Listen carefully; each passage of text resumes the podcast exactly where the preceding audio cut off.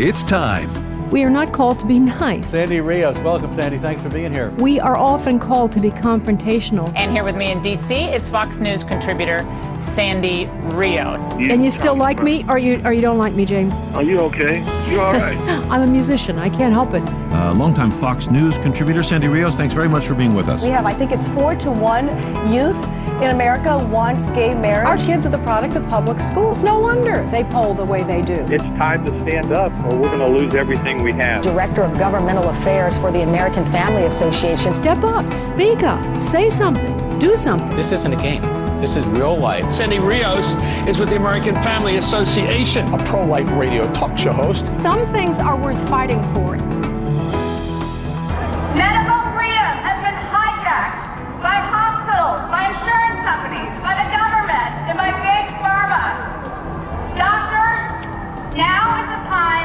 stand up and save our profession. Administrators, government officials should not tell physicians how to treat their own patients. They are interfering with the basic physician-patient relationship. Yes, as a result of institutional interference and blocking treatments proven to cure at a near 100% rate. All right, so that was what happened in Washington, D.C. yesterday. It was a march against the mandates. Did you know about it? Were you there? I didn't know about it. I didn't know about it till one of the doctors contacted me and said, "Do you want do you want me to be on? I would like to talk about this. We're going to be there uh, over the weekend." Most of us were focused on the March for Life, and also, I guess uh, not, this is certainly not the headline of the day. But as I was musing about that, I thought, remember, those of you that are, are Christians in the evangelical world, you know that they're like different sections. Like the charismatic world has, you know, their speakers and all their stuff going on, and the the Baptists have their stuff going on, and the other evangelicals have their stuff going on, and sometimes there's no connection. And I view I view that the same way, but there will be a connection at some point. But the the headline is that about 30,000, 35,000 people, uh, they're estimating, uh, marched in uh, Washington D.C. around the monuments, the Washington Monument and the uh, uh, to the to the Lincoln, and uh, that's incredible. This is what we've been waiting for, you know. You know, as we watch people marching all over the globe, you know, faithfully out there, thousands and thousands of people. Um, you know, it's been inspiring, and they are in you know more draconian. They're smaller countries, and so when they do a mandate, it's just everybody. We have variations in the states and stuff, but um, they've been so faithful. I think our European brothers, at least brothers in freedom, uh, have uh, really been out there marching more faithfully than Americans have. So this was good news to me. And so uh, again, uh, they had thousands of people show up, and they had lots of speakers that you would uh, recognize. I, I want to just give you an idea of some of the signs out there. Uh, this is this is fun, like not fun. Well, okay, I guess for me it's kind of fun. I I like to see people speaking up in the American way. Uh, it encourages me. It's part of our it's our DNA. It's in our blood. We have free political speech. We can criticize King George. That's what our founders made sure of in the First Amendment. So we're criticizing King George and D.C. It has to be King Biden this time, and it's defeat the mandates. Of course, that was the title of the march. But there's this one big sign with uh, Anthony Fauci with a little mustache, and it says Faucism. Stop Faucism. Yeah. So, and then another one is uh, this is, shows Robert Kennedy Jr. speaking. It, his organization was one of the primary uh, supporters of this event. That's the Children's Defense Fund. Defense Fund, I think is what it's called. You know, Robert F. Kennedy Jr. Of, you know, there couldn't be anyone personally for me more diametrically opposed politically and in background. The Kennedys uh, as charming as they were, uh, it would have been conservatives now. Maybe he's from that old family line of, uh, of national defense and a love of country and truth speaking, uh, because he's written this book called The Real Anthony Fauci, and I'm sure that's, you know, it's a great book, by the way. Oh, it's hard to read, it's got a lot of detail, but it's great in terms of information. I, I do recommend it. So he was organizing this, and beside him was this big uh, banner waving, We are the control group. And then there are a lot of people, there were a lot of medical personnel, nurses. One uh, held up My Body, My Choice. The other, a year ago, healthcare workers were heroes. Today, fired for making a personal choice. Stop the mandate. Then another one, I will not comply. And that was a sign held by several people. Uh, uh, let's see. There was another one, government is waging war against the people. And that was uh, being in between a couple of flags, American flags. And then, of course, they were, uh, this was not a partisan uh, uh, march because obviously Bobby Kennedy Jr. is a, is a Democrat of the Democrats. That's his lineage, his, his blood, his DNA. So there's this sign, uh, Vaxxed Democrat for Medical Freedom. So people of all stripes were there. I saw some of the, I saw lots of video, lots of people, lots of colors of people, you know, athletes uh, were there. Uh, and the speakers were people like Paul Alexander, who was a health researcher. You've probably seen him, and a former Trump administration official. He said that liability protections for vaccine companies should be dropped. He said, if they want your child to take any of these vaccines, you stand up and say, well, then remove the liability protection. You do understand that, right? Maybe that needs to be restated. You're being mandated to take something that has not been properly tested and not gone through the proper approval of the FDA. And you're being asked to do that while those companies that produce these vaccines are not in writing, not to be held accountable for any injury or death or loss to you. Do you understand that? No liability whatsoever. You you are the man. You are the control group. You are the experiment. And that's what that meant. Dr. Pierre Kory of the Frontline Doctors was there, uh, and lots of other people. Dr. Malone was there too, Robert Malone. Uh, he spoke. I want you to hear a little bit about what he said. He's always he always makes some great points, and we need to listen. He was up on the stage in front of the Lincoln Memorial, and this is what Dr. Robert Malone said. Let's listen. These are my truths, and I believe they're self-evident. We should not have politicized the public health response to SARS CoV 2 and COVID 19. Regarding the genetic COVID vaccines, the science is settled. They're not working. They are not completely safe. Now we have Omicron. These vaccines were designed for the original Wuhan strain a different virus. Whether they made sense for protecting our elderly and frail from the original virus is irrelevant. So let's stop arguing about that. We must look forward. These vaccines do not prevent Omicron infection, viral replication, or spread to others. In our daily lives, with our friends, with our families, we all know this is true. These genetic vaccines are leaky, they have poor durability, and even if every man, woman, and child in the United States were vaccinated, these products cannot achieve herd immunity and stop COVID. They are not completely safe, and the full nature of the risks remain unknown. In contrast, the natural immunity which healthy immune systems develop after infection and recovery from COVID is long lasting, broad, and highly protective from disease and death caused by this virus. If there is risk, there must be choice. All right, so that was uh, Dr. Robert Malone. And uh, meanwhile, I thought you'd find this interesting. Uh, there's a study that's been done. It shows that now we know it's a still not a study, it's a poll that one third of Americans say they have not gotten the COVID nineteen vaccine. I think that's interesting because all these years that I've been doing what I do, generally speaking, like if we break down who the American people are, they've I've been told and read, and it's kind of you know ingrained in me that 30% of Americans are hard rock conservatives, 30% are hard rock uh, liberals, and 30% are unaffiliated and don't aren't really knowledgeable. That's my category. Uh, they're not paying attention and they don't have strong opinions. So um, that I find it interesting that 30% have not gotten the COVID vaccine. As it breaks down here, 40% of independents, 40% of independents, 30%, 36% of Republicans, and 14% of Democrats have not received a vaccine dose. 8% uh, of the people who voted for President Joe Biden in 2020 haven't received a dose. 43% of people who voted for President Trump haven't. And I just think that's interesting. I would also say that if you broke it down even further, I bet you'd be surprised at the number of people who've taken one uh, vaccine or more even, and now uh, feel you know understanding and would not do it, but they they did take it. I wouldn't do it again. I have sort of a sad thing to tell you. Oh, oh, before I get to that, you have to hear this.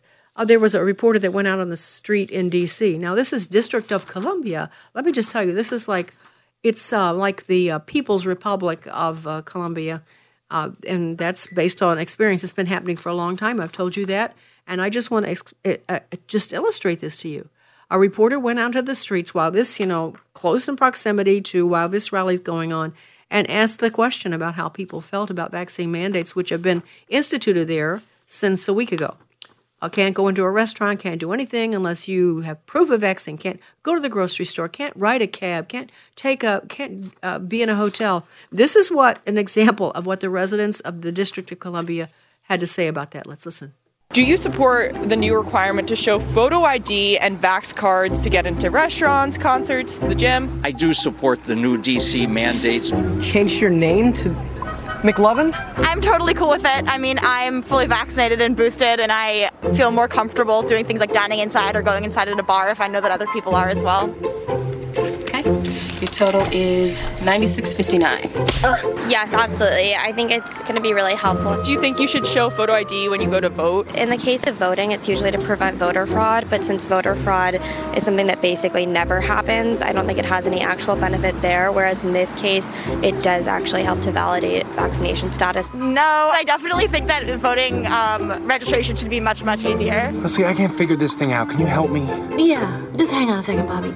Ink all over my hands, the pen thingy came off the chain. I think there's a valid distinction because one deals with health and safety and the other is just dealing with voting. Just because they don't have the the valid representation to show that they're a citizen of America, it doesn't mean that they should be excluded from the conversation. Come on, give me it. Just give me the election. I'm sorry, please. Okay, obviously a spoof, uh, and better if you can see it, but nevertheless, that is the water in which the Supreme Court justices, uh, the politicians, the writers, that's where they swim, where people cannot distinguish between the importance of voting and showing ID uh, and getting a vaccine card in order to be able to eat or buy groceries. Complete inability, complete fog, we call it mass delusion, and that's a conversation for another day. We've talked about it before. All right. Well, uh, now I have some really sad news. I think this is really sad news. You remember the woman? Uh, her name is um, Ann Quiner. We played a clip of her talking about her husband. She had removed him from the hospital in Minnesota where they were refusing uh, to let her. They were going to take him off the ventilator, telling him she was going to. He she had all kinds of recordings of them saying, "Well, if he'd only been vaccinated." He lost tons of weight. Uh, they wouldn't let her see him. She was trying to get inform- um, better medication for him. She hired an attorney. They went to court. It went back and forth, and she finally got him out of the hospital. Took him to Texas, uh, where the doctors said they've never. They felt he was given all kinds of um, medications to sedate him uh, that were basically just letting him die. And I, this is my words, giving him medication that was expediting death and unwilling to give him treatment. While she was doing everything that she could to fight for him, uh, and uh, in the I think it was on Friday, he actually died. And that goes along with another story. There are two families, uh, one in Arizona, one in Florida. I think they're both affiliated with the Mayo Clinic in those areas, uh, and they had been fighting for their had their husbands on ventilators, could not get the hospital uh, to. It's Banner Ironwood Medical Center in Arizona, so that's the in Arizona, but the other one is in Florida and that's Mayo. And so both of those men have died, both of them, because the courts would not support them and because the hospitals refused treatment. I think something needs to happen. Someone needs to be charged for something. Um, because this, in my book, is absolute murder. It is murder. They know exactly what they're doing, uh, and uh, we need to do something about it in return. Sandy Rios in the morning. I did discuss my options for abortion. After a series of health issues, this mom felt abortion was the only answer. Was still borderline thinking abortion until the little part at the bottom of the ultrasound started moving, and we realized there were two. And I knew then. The Ministry of Preborn is there for moms in crisis, offering free ultrasounds and the gospel in action. At just 11 weeks old, these twins cried out for life through ultrasound. Just seeing that, I said, I can't. I can't. The ultrasound is sealed the deal. Preborn clinics are the largest providers of free ultrasounds in the USA, introducing moms to their preborn babies and helping them choose life. To find out more, go to preborn.com. That's preborn.com or dial pound 250 and say the keyword baby. That's pound 250 and say baby. Your love can save a life. This is Pause to Pray, a chance each day to stop down from the daily noise of life and pray for our country's leaders. Today we pray for Ronald Place, Director of the Defense Health Agency. His office helps ensure our country has a medically ready military force and a ready medical force in both peacetime and wartime. 3 John 1 2 reminds us of God's gifts of health and healing. Beloved, I pray that all may go well with you and that you may be in good health as it goes well with your soul. Right now, with this in mind, would you pray with me? Almighty God, we ask for guidance for Ronald Place as he works to ensure a healthy military force.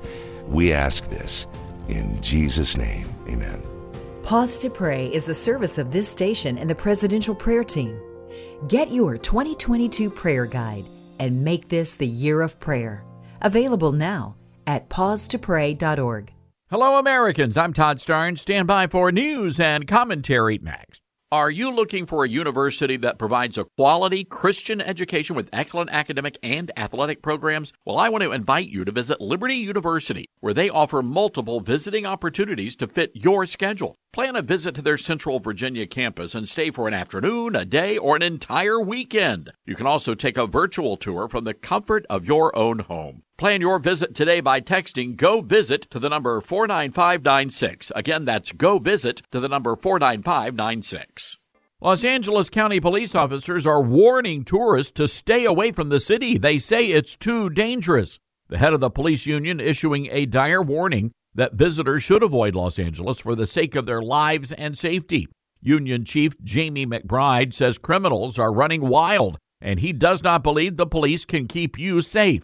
In recent weeks, gangs of thugs have been staging smash and grab robberies, wiping out stores like Nordstrom. There are also reports of Christmas parties being targeted by home invasion robbers. Bail reform is a significant problem. 14 thugs who robbed one store were set free within hours of being arrested. And because of the war on police, the department does not have the resources necessary to keep citizens safe. The union chief says Los Angeles has become a real life version of the movie Purge. My new book available right now, Our Daily Biscuit at toddstarnes.com. Don't forget to connect with Sandy Rios in the morning on Facebook or email Sandy at sandy at afr.net. That's sandy at afr.net. Sandy Rios in the morning on American Family Radio. Russia will be held accountable if it invades, and it depends on what it does. It's one thing if it's a minor incursion and then we end up having to fight about what to do and not do, etc. Yeah, that's the president of the United States. How how what a difference a few days makes. Well, I guess the Ukrainians and the Russians were listening to that because now it looks as though Putin is actually moving to do lots of things. And Europe is responding. NATO is uh, sending in, many of the countries of NATO are sending in help to Ukraine. Not, not Germany, though. Germany's got other plans, and that's a whole other story. This is kind of unfolding like a, um, a very interesting novel. And the person that could actually write this novel is my next guest. But before I introduce him, I want to hear, I want you to hear former Secretary of State Mike Pompeo lay out what's kind of a mess we've gotten ourselves into uh, since uh, Joe Biden was elected. Let's listen. It's awful late. Uh, the real hard work of deterrence uh, would have happened a long time ago, a year ago, when President Putin demanded that we give him a New START treaty extension. We gave it to him for nothing. When they had Russian cyber attacks and they shut down the Colonial Pipeline, we told them you can only attack uh, certain sectors, but 16 are off limits. When uh, we left Afghanistan in the way we did, uh, th- th- those were the places where the administration had the chance to establish deterrence. Putin saw this. And so these tactical things today about whether our families will stay in Ukraine, we've got to do the right thing and take care of our families. But these tactical things aren't what causes Vladimir Putin to recalculate his cost benefit analysis. I think they don't see President Biden as credible. I think they see all this talking, these pieces of paper being exchanged as not credible. They don't do the right thing. They don't protect the American people, establish deterrence, and prevent, reduce the risk that what President Biden called a, a, minor incursion. It reminded me, Shannon, of when President Obama called ISIS the JV, right? Same kind of downplaying of risk. When he talks about a minor incursion, this could cause an awful lot of lives to be lost, not only in Ukraine, but in other places in Europe, and energy prices to skyrocket all across the world. Yes, okay. So that's just a little tiny bit of what's happening, and uh, that was Mike Pompeo. But my guest is Dave Satter. Dave is a senior fellow at the Hudson Institute in Washington, D.C. He's been a fellow at the Foreign Policy Institute at Johns Hopkins uh, University School of Ad- Advanced International Studies, a research fellow at Hoover, a senior fellow at the Foreign Policy Research Institute. I could go on and on, but then I would be talking the entire uh, time. But I want to just say that uh, David is an incredible Russian expert. Uh, he was the Moscow correspondent of the Financial Times and ended up living uh, in Russia for a number of years until he was expelled. He's written a number of books, um, and I've known David for years. We've interviewed on many of his books, and he is really my go to person on what's happening inside that country. And he joins us this morning. Dave, thanks for joining me. Hi, Sandy. Good morning. Yeah, good morning. It's nice to hear your voice, David.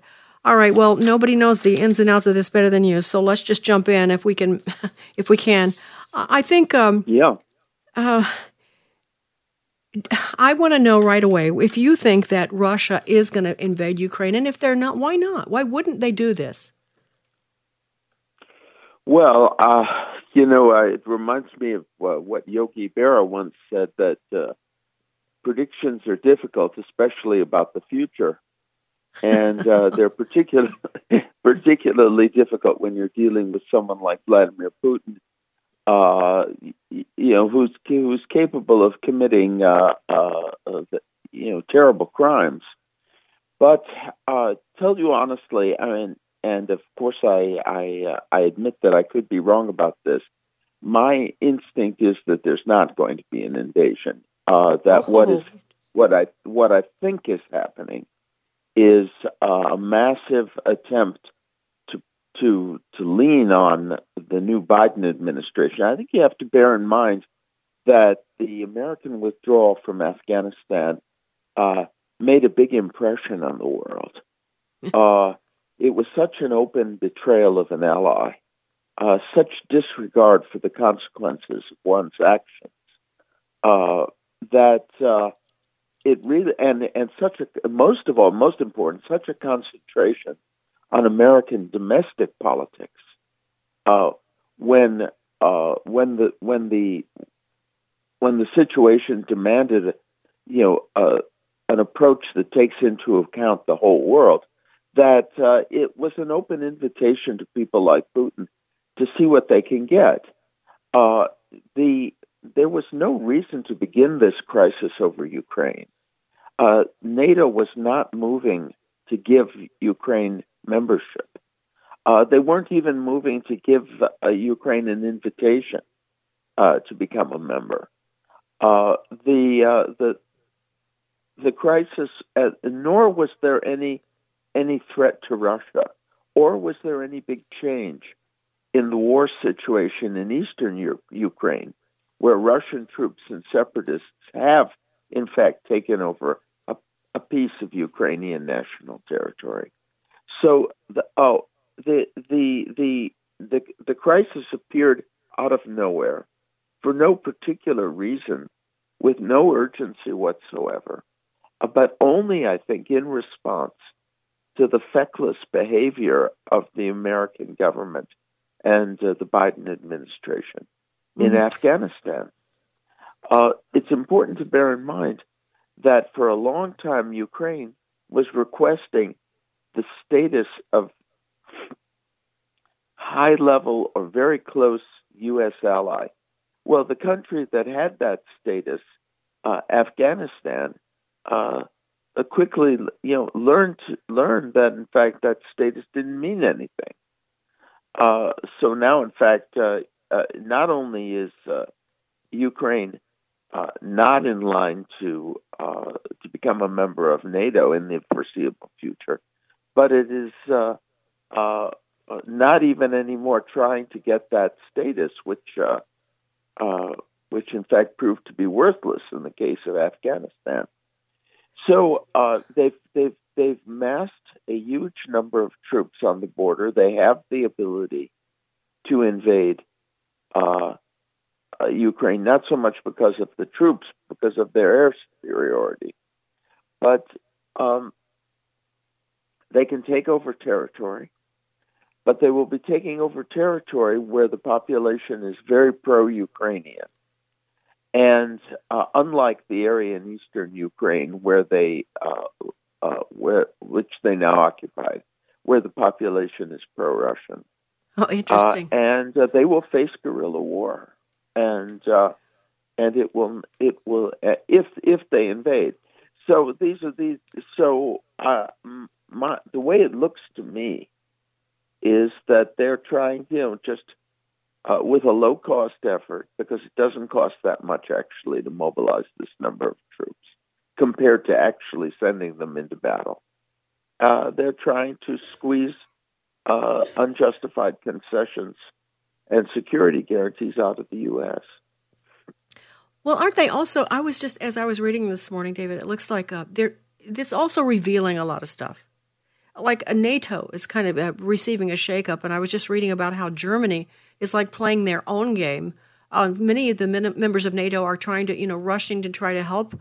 Uh, at least send even France, you know, is coming to Ukraine's defense but Germany not so much. Can you talk about that? Well, there's this is a traditional problem in Germany because of the, and I think it's rooted in his in history. Uh, the you know after the the horrors that were inflicted on Russia during the Second World War by by the Nazis by the, the Nazi regime, there remains a residual desire in Germany not to quarrel with Russia, and uh, and also to to kind of compensate for the past by putting the best possible interpretation on Russian actions. Uh, the and I think we're seeing, you know, I think the the the, the legacy of that tendency uh, is uh, uh, what we're seeing, you know, what we're seeing at the moment. I mean, uh, the the Germans are not being helpful uh, in, but but there, you know, the level of obstruction is not sufficient to really change very much. Uh, the the the important thing is that the United States give its firm support to Ukraine and that the Ukrainians themselves prepare to resist, which they are doing. Uh, that, I hope, will be enough, plus the fact that Putin has really nothing to gain by launching a war over nothing and without a you know without a valid pretext. Uh, I I hope that will be enough to you know prevent any kind of invasion. But as I say, he's he's he's uh, moved troops into position to invade, and all he would need to do is give the order. You know, uh, let me run something by you. This is I ran. This was fascinating. It was in Wall Street Journal. I think it was yes yesterday. Tom Rogan wrote it. It's um. It's called "Is Germany a Reliable American Ally?" Nine, and it talks about um, well, actually, let me just read a bit and let, let you respond to this, David, because I think it's interesting. It's talking, it goes into, of course, uh, the Nord Stream pipeline, pipeline, which is really what Putin does care about. Um, and that he says, facing the two most consequential security threats to America and to the post World War II democratic international order, China and Russia, Germany is no longer a credible ally. For Germany, cheap gas, car exports to China, and keeping Mr. Putin calm seem to be more important than Allied democratic solidarity. Ukraine's fate will convey on Germany a heavy burden of responsibility. Um, do you think that Germany is also, and I do want to talk about the Nord Stream pipeline, are they like catering to uh, Russia on that on the same for the same reasons you just talked about? I, you know, I've never heard anybody say what you just said. Let me just say, uh, uh, uh, you know, we know that Germany was kind of crazy when it came to the Islamic invasion, the young men, you know, the borders, and uh, and turned a blind eye to to what was happening in their towns. And I finally understood because it was explained to me that the Germans were bending over backwards for their so-called, you know, what they perceive as the mistreatment of other people or the other, and that they were bending over backwards to accommodate because of their actions during World War II to the Jews. Uh, but now this kind of sounds like the same but different, where their their guilt over how they treated the Russians after World War II is is producing ridiculous uh, policies that are dangerous. And, and, is that could you think that could possibly be true on the oil situation well, that's, also? That's that that that's one of the reasons. Uh, the other is, of course, because and this goes back to the years of the Reagan administration, that Germany has become dangerously dependent on Russian gas. Uh, you know, a, a, gas pipeline can't be can't be changed. It can't be moved. Once once you're at one end of a gas pipeline, uh, you're dependent. You you know uh, you, you you can be deprived of gas by this with the flick of a switch. And uh, the the Nord Stream pipeline was created especially uh, to make sure that Ukraine would have no influence over this process. So that was part of the isolation and intimidation of Ukraine, and and Germany bought into that, uh, partially because they need the gas uh, and it's convenient, but uh, and also because they thought that this would help establish good relations with Russia, which now, when Russia has proven that it's not worthy of good relations, they're uh, unwilling or they're hesitant, at least, to sacrifice. Um, the it's you know there there always there's often in in the behavior of a country more than one motivation. Uh, on the one hand, you have this psychological uh, you know, uh, complex in relation to Russia as a result of the Nazi period.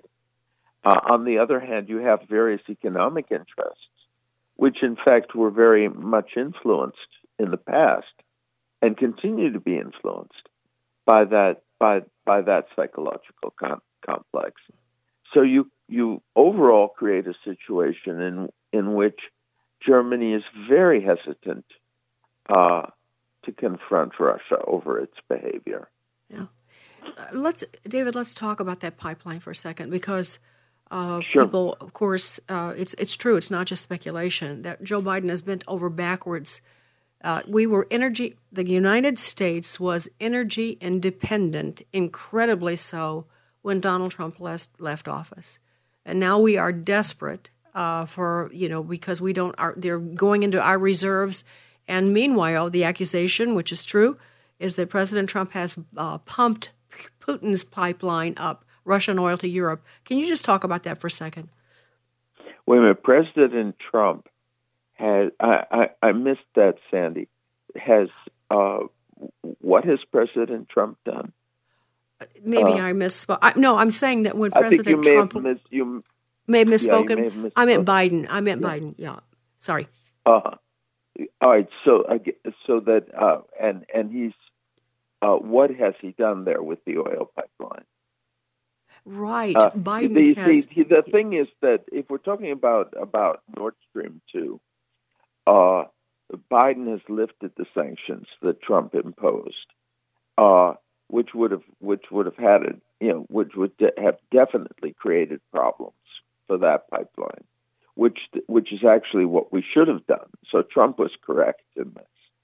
Uh, but uh, Biden, uh, uh and he explained it in terms of uh, you know our relationship with Germany, uh, has lifted those sanctions. So that's where it stands now. I mean, the thing is that the Nord Stream pipeline circumvent, you know, old the old gas pipelines all went through uh, Ukraine, which gave Ukraine some control over the flow of gas. Uh, Russia had to pay transit, you know, transit fees. They had to negotiate with the Ukrainians. They didn't want, and and it it also created a situation in which, if there was aggression, aggression against Ukraine, the Ukrainians could cut off those gas gas exports and deprive Russia of of exceptionally large amount of, of income. So they wanted they, they that was the thinking behind the Nord Stream two pipeline, which the West should never have cooperated with. I mean, President Reagan in the 1980s warned and tried to prevent uh, the pipe warned against and tried to prevent the pipeline deals, which uh, established Western European dependence on Russian gas, uh, which exists for other countries as well, not just uh, not just Germany. But the Nord Stream two pipeline was was specifically directed against Ukraine. That's interesting. Because you well, know so, the, the previous pipelines went through Ukraine because it was part of the Soviet Union at that time. I guess I'm thinking, uh, you know, there's so many stories here, David, but I think the whole notion of the worldwide supply of natural gas and oil has been turned on its end. And a lot of the story right now, to me, centers on that part of the world because Russia supplies so much oil. I think Canada too, right? I mean, we did away with the pipeline uh, through Canada, so now isn't Canada? I, am just I just pulling that out because I think Canada was um, trying to do business with United States with all the oil we were producing, but are no longer because our everything's been shut down here. It's the whole world has been turned upside down with energy supply, and that in itself is so dangerous. While China, you know, is uh, getting all the oil they can from Iran, and uh, Europe is getting it from Russia. Where is this? This is dangerous, don't you think, David? Well, I, I the, the the what I'm. Uh, concerned about right now uh, is the situation with Russia and Ukraine, uh, and uh, and the fact that you know by here here's the point: if you are going to uh, lift sanctions on a pipeline that is uh, intended to circumvent Ukraine, what you're doing is is you're making it that much easier for Russia to abuse Ukraine or maybe even invade uh, because it has less to lose. Uh, so, you know, when we make these decisions about pipelines and oil and gas supplies, we have to be under, uh, you know, aware of the strategic consequences, and we often aren't. It seems to me. So, and I think that the Russia-Ukraine situation is a very good example of that. Yeah, Yeah, and it's uh, it's going to be a very cold winter for a lot of people, especially I think they're they've already in, uh, in put in place some very punishing policies for Ukraine, and uh, so it's it's a pretty dreadful situation. And there's there's a great article, by the way, by Con Coughlin uh, with the Gatestone Institute. It's called "Biden's Appeasement of Moscow Threatens NATO."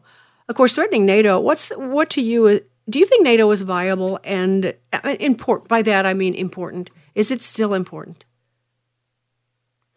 Well, I mean, this is a reminder that it's important. Uh, the uh, you know, if if imagine if Estonia, for example, had not been a member of NATO, uh, how much you know, with a population of one million, uh, and you know, how what kind of ability would Estonia have to stand up to Russia if they massed you know, hundreds of thousands of troops on its border. Uh, one of the reasons this is happening in Ukraine is because Ukraine was not accepted into NATO. Oh, interesting. And, uh, See, I didn't realize that. Now that all right. Well, that's we're out of time, David. I'm so sorry, but that's that's very interesting because I think uh, it seems like so so many things are shifting, and nobody in the world seems to be taking a strong stand except the totalitarians. And so, um, as long as NATO remains strong or effective, I think, of course, they have they have meaning. Thanks a lot, David. In honor of the grand opening of the Don Wildman Center for Cultural Transformation on February 1st, AFA will re release The God Who Speaks on our new streaming platform and in a special limited edition DVD set.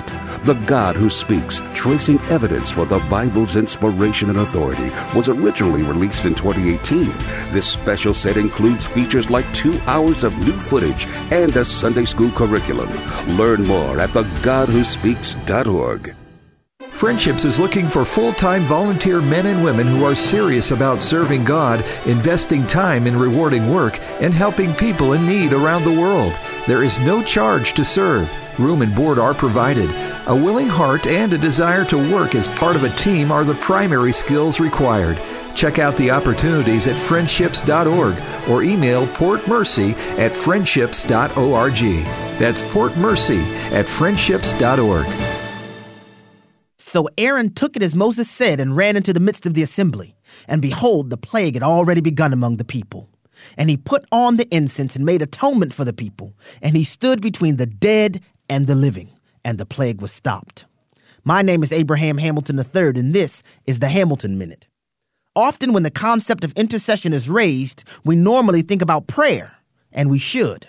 Prayer is one form of intercession. Here we see another living intercession. At the climax of a plague, Aaron runs into the fray, armed with incense, and where he stands, the plague stops. Aaron literally stands between the living and the dead. May God move us to be living intercessors for our day, and where we take our stand in Christ, the plague stops. Listen each weekday from 5 to 6 p.m. Central for the Hamilton Corner with Abraham Hamilton III, public policy analyst for the American Family Association. Have you heard about the new Bible Museum in Washington, D.C.? Hello, everyone. I'm Tim Wildmon, president of American Family Association and American Family Radio. I guess it's been open two or three years now, maybe a little longer, but it's one of the premier sites on our trip to Washington, D.C., our Spiritual Heritage Tour in June and September, where we visit the Bible Museum and all the other sites that you are familiar with in Washington, D.C., including George Washington's Mount Vernon estate. We're also going to go on a separate trip to Williamsburg, Jamestown, and Yorktown. Those tours are back to back. If you want to go with us, we're going in June and September. We'd love to have you. Go to the website spiritualheritagetours.com. Stephen McDowell, my dear friend, will be joining us. He's a historian and president of the Providence Foundation, and he's going to make our trip so much richer by adding commentary and telling us the stories of the people, places, and times spiritualheritagetours.com.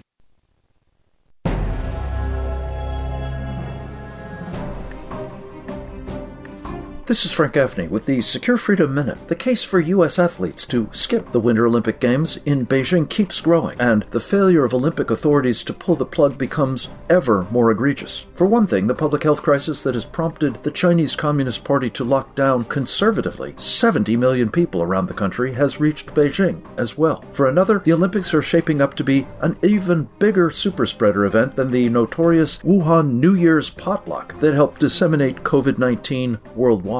Will our athletes and others potentially infected in Beijing be welcomed home? And if so, how soon? The problem has become so acute that two of the news networks that will be enabling the CCP's propaganda fest now won't send their announced teams to Beijing lest their personnel get sick. Our Olympians must now also be told, don't go there. This is Frank Gaffney.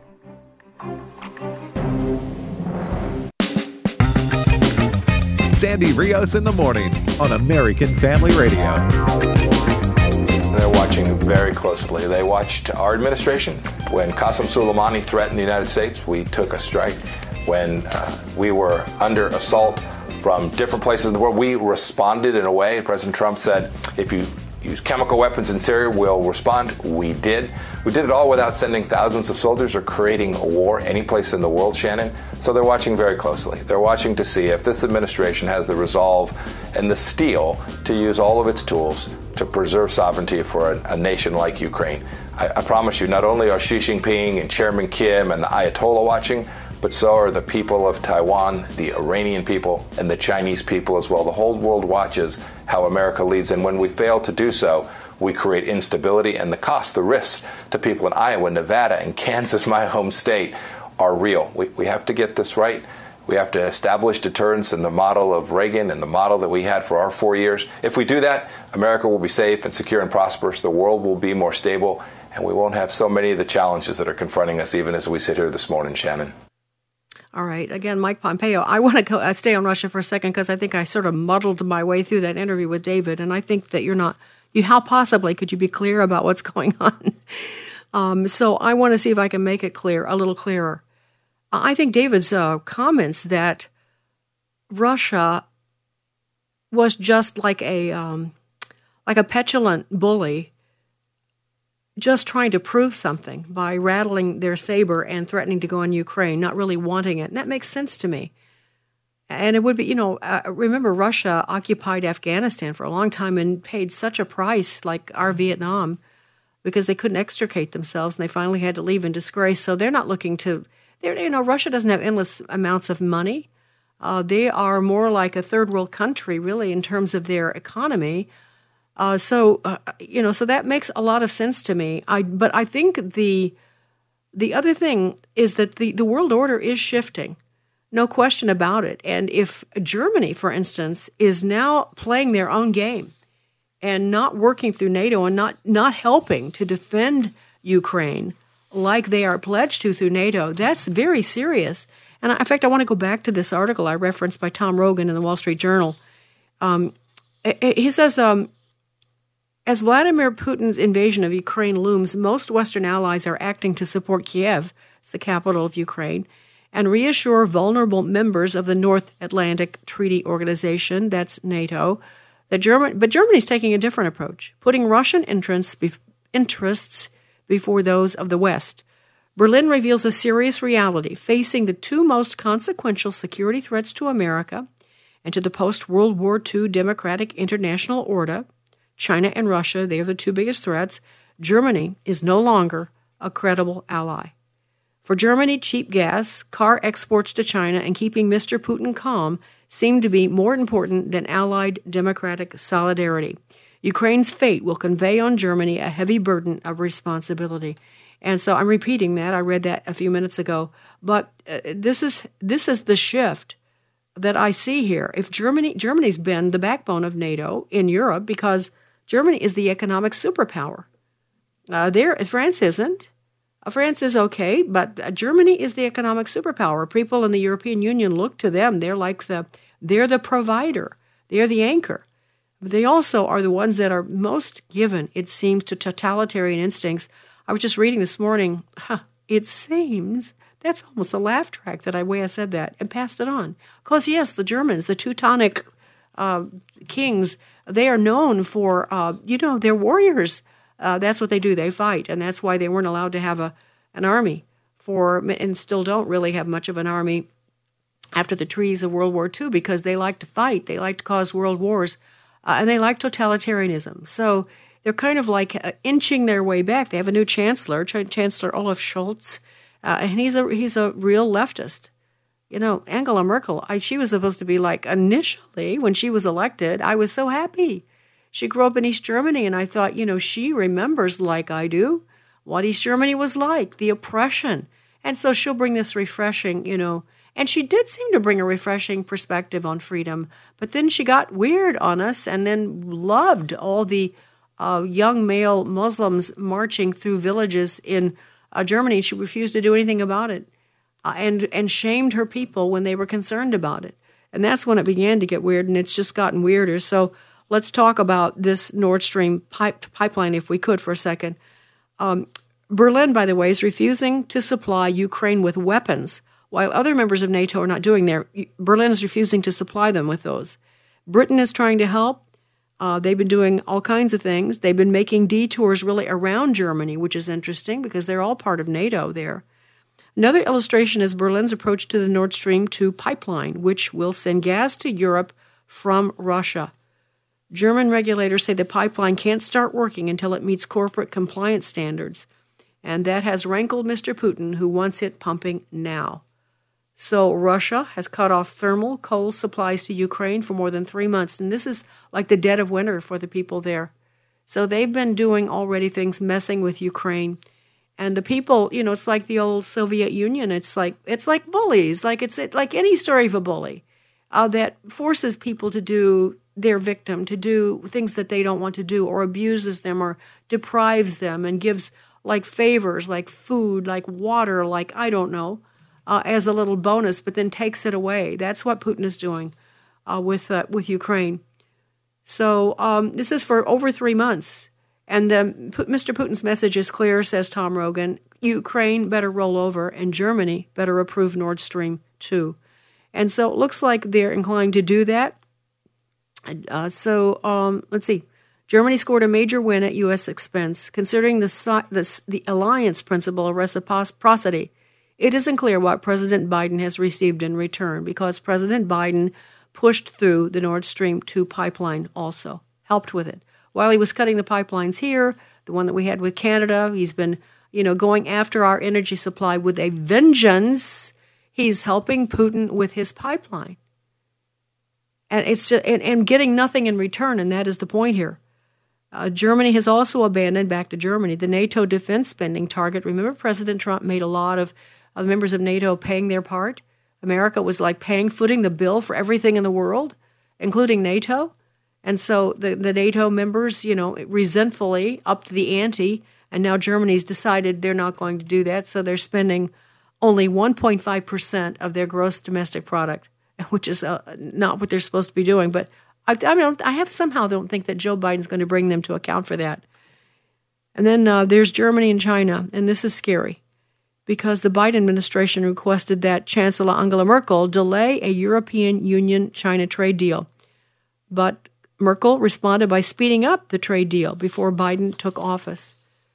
So um, they are doing deals with with China and with Russia, and um, the the whole is, issue of the pipeline is huge uh, because it seems that they don't care about Ukraine, but they do care about deals with Russia and with China. So it's a very serious situation. I think that you could understand that without me saying anything more about it. So we'll, we'll be watching. We'll see if David's right about them not invading. Oh, this is a little aside, little little sting, a little bite from Mike Davis. Mike tweeted just a couple of days ago, actually Saturday. This is to um, you remember Lieutenant Colonel Vindman? He was Alexander Vindman. He, Vindman. He came in a uniform and testified at the uh, impeachment of President Trump. He's the one that actually set President Trump up with this uh, discussion with the president of. Um, I don't think it was I'm just going blank which which uh, Eastern European country it was, but it was the reason that President Trump was impeached because he supposedly had the wrong conversation with the president, and that was all set up by Vindman. It was a setup, and Vindman is Ukrainian, uh, a very loving, loyal Ukrainian. He and his brother, uh, and he was on the National Security Force, and he did everything he could to destroy President Trump. So that's why Mike Davis says, "You helped put an incredibly weak president into office. Now you may lose your homeland to Russia." Was your Trump derangement worth it? Very, very pointed and, um, you know, very interesting question for Vindman. All right, so today, uh, one of the reasons that these doctors are in D.C., the ones that were marching against the mandate, was to be part of a uh, hearing that Senator Ron Johnson is having this morning. Starts at 9 o'clock in the morning. It's going to be um, Dr. Pierre Kory and a lot of other of our famous doctor friends, uh, Dr. Malone and others, and so uh, you might want to turn that on. You might want to watch C SPAN and see them testify. You certainly will be talking about it tomorrow, okay? A little rocky start for Monday. Forgive me, I have so much news this morning, and sometimes I try to take on too much. This might have been one of those mornings. But um, thanks for listening. Thanks for your patience. I'll be back tomorrow, Sandy Rios in the morning on AFR Talk. The views and opinions expressed in this broadcast may not necessarily reflect those of the American Family Association or American Family Radio.